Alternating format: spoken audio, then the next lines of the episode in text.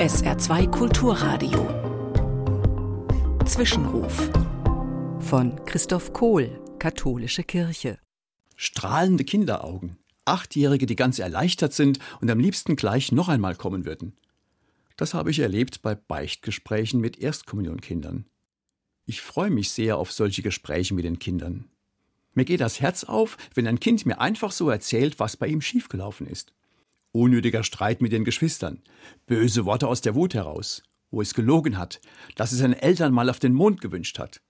Wenn Kinder beichten, dann kommt so manches heraus, womit sie sich selbst und den anderen das Leben schwer machen. Es berührt mich sehr, dass schon Kinder dazu stehen, dass sie Fehler gemacht haben oder auf einem unguten Weg sind. Im Gespräch kann ich dann darauf eingehen. Wir können die Situation zu zweit anschauen, warum da etwas schiefgelaufen ist und wie es beim nächsten Mal besser gehen kann. Zum Beispiel beim Streit mit einem Freund. Dann lade ich das Kind dazu ein, dass es die geschilderte schwierige Situation einmal mit den Augen des anderen Beteiligten betrachtet. Wenn ein Kind sich so in den anderen hineinversetzt, dann können wir im nächsten Schritt gemeinsam überlegen, wie es sich in dieser Situation wohl besser verhalten hätte, für weitere ähnliche Fälle in der Zukunft. Und danach sage ich ihm ja auch noch in der sogenannten Lossprechung ausdrücklich zu, dass Gott ihm sein ungutes Verhalten verzeiht, dass der Fehler bei Gott vergeben und vergessen ist.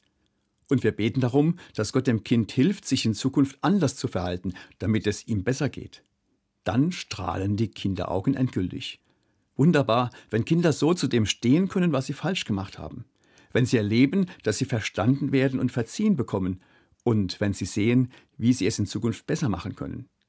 Ein kleiner Beitrag dazu, dass Kinder heilsam mit sich umgehen und weiter reifen.